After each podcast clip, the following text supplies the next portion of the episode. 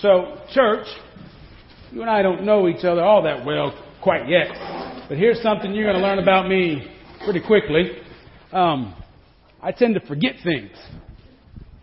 And uh, for the life of me, I can't remember where I put my sermon last.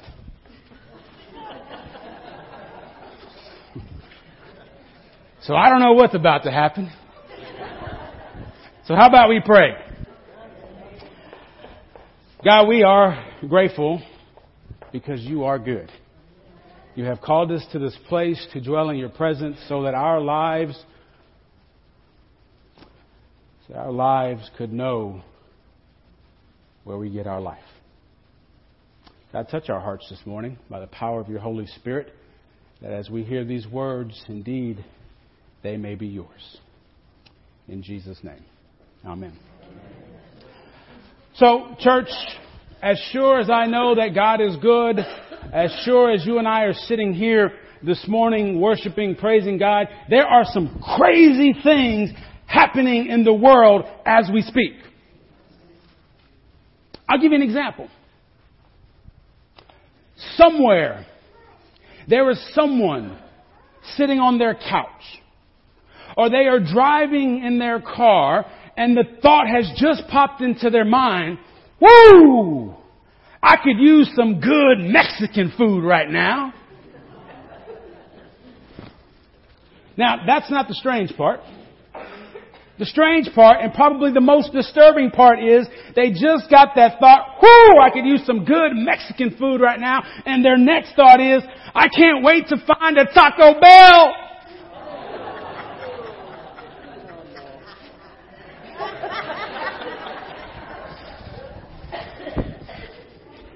Somewhere in the world, there is somebody equating true, authentic, good Mexican food with Taco Bell. Strange things are happening in the world. Y'all with me? Now I don't know if you pay attention to what Taco Bell does, but uh, they got their they got their slogan now. Apparently things are changing in Taco Bell. They're changing their menu and they're trying all kind of weird stuff. And then they got this slogan that says, when, when, when, you try all their weird stuff, when you, when you go in and you eat their breakfast, Taco Bell serves breakfast. You know when we say God is good all the time? I'm kind of wondering about breakfast at Taco Bell, but, but they have the slogan, right? You've seen it. You've seen the commercials. What do they say? You come to Taco Bell so that you can learn how to live my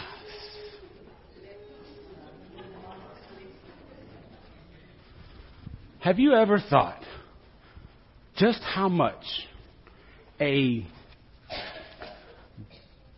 gordita wrapped steak and cheese with rice and runny beans enchilada can help you live mas? I could think of some other things that'll make you do more, but I went there. I know. Now here's the, here's the bad thing about the whole live Mas idea. The, the, the Taco Bell has this thought that if you could just get what they're giving to you, you can learn how to live Mas. You and I know that's not true. It's not even real Mexican food. It's barely even food. But here's, here's where we gotta be careful. We may know that Taco Bell cannot help us to live Mas. But there are other things that we are taking in that we've bought that we think will help us live Mas. That will help us have a better life, if you will. Maybe it has nothing to do with food. Maybe it has nothing to do with something you do every day, but it's something in our mind, something that somebody somewhere has told us, you just gotta know how to do this. You gotta set your mind up to do that. You gotta work to do this. You've got to get that so that you can live mas. You can get more out of life. There are plenty of us who are believing that lie, not from Taco Bell, but from some other place. As the church, we should be aware Because live mas, God said that first. Some of us have this idea that when we take on a life of faith, when we become a Christian, when we confess that Christ is Lord, that now everything has got to change and now we've got to follow God chained and bound but with joy in our hearts because God wants to keep us down. God wants to keep us in check. God doesn't want us happy. God doesn't want our life to be filled with anything other than rules and rules and more rules. That is a real thing people believe about God. But if you were listening to what Jesus said today, there's no way that you can believe that. Over the last several weeks, we've been reading as Jesus is going back and forth with some of the religious leaders of his day. And at first, as he begins talking with the people, he says, I'm the bread of life. The people say, hey, we want that bread. Give it to us. He goes on and on. He says, well, I am the bread of life. I'm the bread that came down from heaven. Now the religious people, they had, they had some trouble with that. It didn't quite make sense. And as far as I can tell, if, if I was preaching that sermon, I think I would have stopped right there. I'm the living bread. Came from heaven. You should have it. I think I would, it would be a good place to end. But thank God Jesus isn't like me. Jesus didn't stop. Jesus says, I am the living bread. I'm the bread that came down from heaven for you to eat. and then he says, this bread that I'm talking about, it's my flesh. And it's my blood. Can you say ew? Now, you and I know, okay, maybe we can, we can arrange this spiritually. Jesus is talking about spiritual things, and, and I'm with you on that. We'll get into that. But we need to pay attention to what's happening in the story as John tells the story. He says that Jesus stands up and said, I'm the bread of life. I have come to give life. And there it is.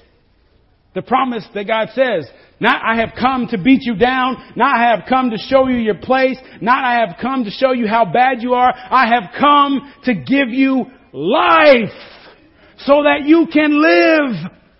Mas, I'm the living bread that came down from the living Father.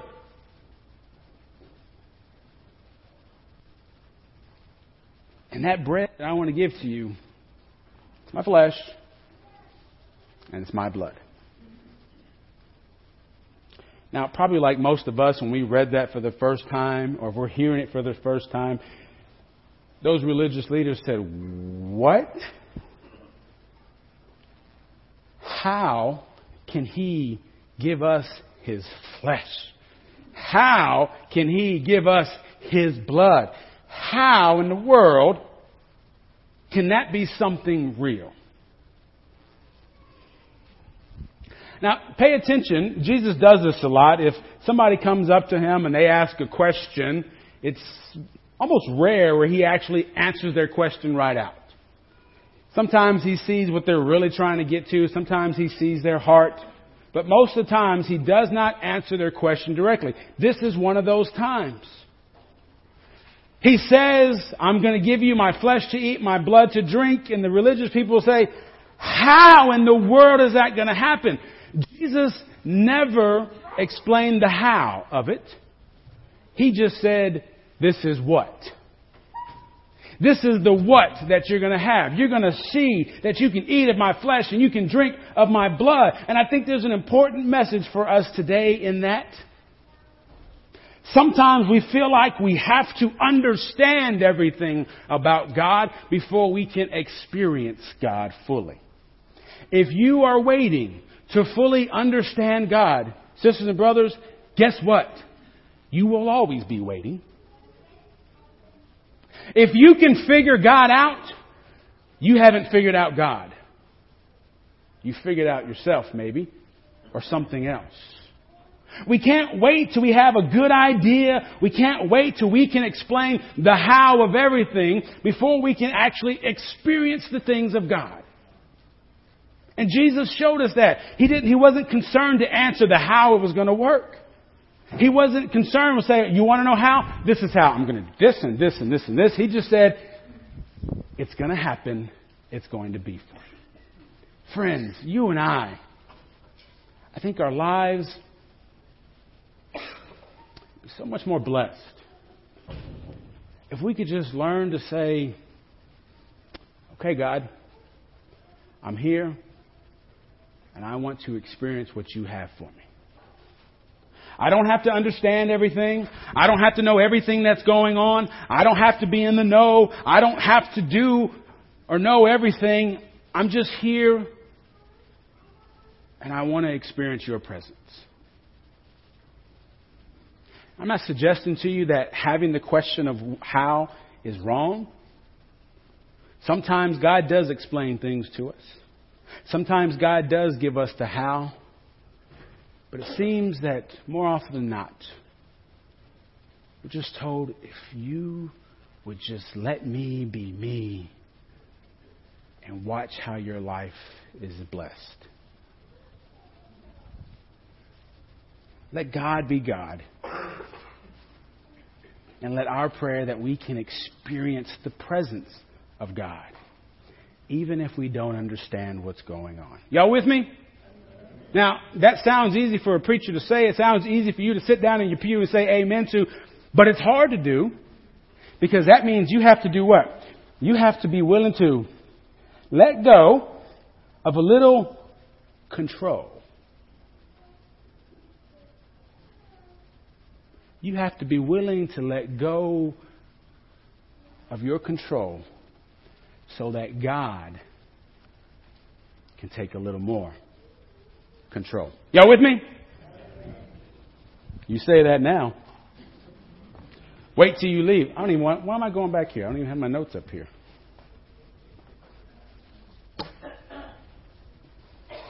You need to be willing to experience God. And when you do, you notice things God is doing more of. Now, you and I, we read this text again. We hear Jesus saying, Oh, you can eat of my flesh, you can drink of my blood. say, oh, that's not my communion. And we, we, we think that for the most part, that Jesus has given us an illusion of what happens here when we gather at the table of God and we, we break the bread and we share the cup.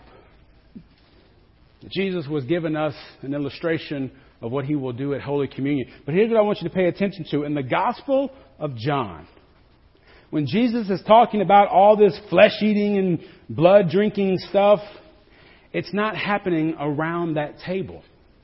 It's happening as he's talking to a bunch of religious leaders. Other gospels, they say yes, he said that at the night he was with his disciples. It's almost like maybe John is kind of telling us, you know what? All that you experience of God doesn't always happen just here. That, yes, you experience God when you are sitting at the table on a Sunday morning. But there are plenty of other times when you can experience God too. It doesn't have to just be here. Do you know that you can worship God the same on Monday like you are doing today?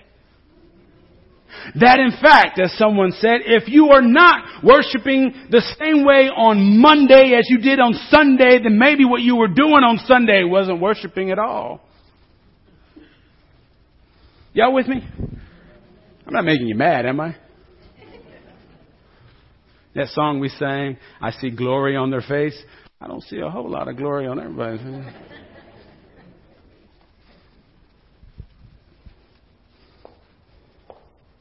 See, Jesus says, This bread, living bread that I am offering to you, is so that you can have life. Because that's what I want for you. I want you to have life. And when you receive what I am offering to you, you have life. Just as sure as I was sent from the living Father, Jesus says, when you take of my body and of my blood, I am there with you. Whether it's here on a communion Sunday or tomorrow on a manic Monday, or a terrible Tuesday, or a hump day Wednesday, or any other day of the week.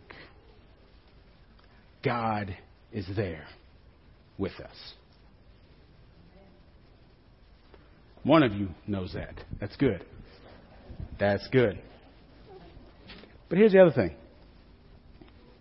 You're talking about eating. We've all heard you are what you eat, right?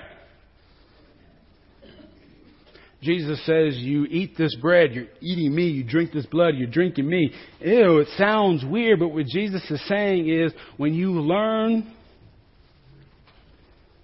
to make me a part of what you do, ready for this? You become more like me. The more that we experience God, whether it's here on a Sunday morning or any other time, the more we are becoming like Christ. And that's how we have life. That's how we know life. That's how we know what life is when we experience the presence and the power of God. Where have you seen God at work in your life this past week? You'd be amazed at how many times you ask people that question and say, Oh, no. Because we aren't used to looking for the presence of God. But if we could learn to see all the little things that God is doing around us, we could take in that presence of God more and more. And as we take in the presence of God more, we become more and more like Christ. Now, you're going to amen that. Stay with me. Because you gotta remember who Jesus was. You gotta remember what Jesus did. If we're becoming more and more like Jesus, you know what Jesus did?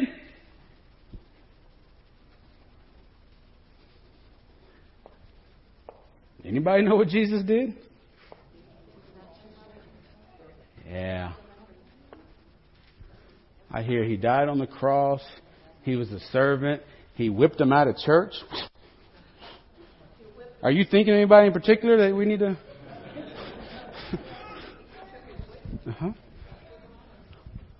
See, as we become more and more like Christ, we do more and more things that Christ did. Christ didn't sit still, did he? Christ didn't say, I like you better than I like you. Christ didn't say, Well, I'll help you, but you're on your own, buddy. Christ didn't say, Everything that I have is for me. You go figure out your own life. You know what Christ did? Christ went, He went, He went, and He went. And as He went, He came to know people. He came to know people that other people thought were good. He came to know other people that other people thought were not so good. He loved them all the same. He spoke to them all the same. He would heal them all the same. He would share life with them all the same. And if you and I are becoming more and more like Christ, guess what that means we are doing more and more of? It means we're getting up out of these nice, comfortable pews and doing exactly what he did. Where's the amens on that one, sisters and brothers, huh? I want to read something to you. This was a card that was offered to us. If you don't mind, it's actually addressed to Nasadia and Johnny. Um, I think we, we can understand why. But this family says, We want to thank you for being so kind and loving, for all you did to help Jimmy start school. Really, there is not enough words to describe you two. Jimmy says you are angels of God that were sent down from heaven to help him love you too. God bless, love Jimmy. Now, I don't know if Jimmy knows this or not, but he just repeated scripture to us. See, Jesus said, I'm the bread of life that came from where? Angels of God that were sent down from heaven. Y'all with me? You see, when we start doing the things Jesus did, lives begin to change. Not just your own, but all those people we come across. Sometimes the change is great. We can see it. It's big. Sometimes it's so small we don't even think it's significant. But nothing we do in the name of Christ is insignificant. If we have experienced the presence of Christ and God has put on our heart to then follow Christ more faithfully, whatever we do with that following that is more like Jesus matters. It matters. It matters. Amen. Amen. So, sisters and brothers, I think we need to pray. Because, well, the truth is, we like the idea, we like how it sounds to become more like Christ, to be closer to Christ, but the actual part of doing what Christ did, we have a little more difficulty with, don't we? But if you have experienced God this morning, and you want to be more like Christ, if you want your relationship with God to be stronger, we want to invite you to pray with us. Now, many of us have found in our experience there's something meaningful about praying here at the altar. So I'm going to invite you, if you want to be a part of that, to come forward now. Um, but whether you pray up here, whether you pray sitting in your pews, the important thing is as the people of God, we pray together. So, let's pray.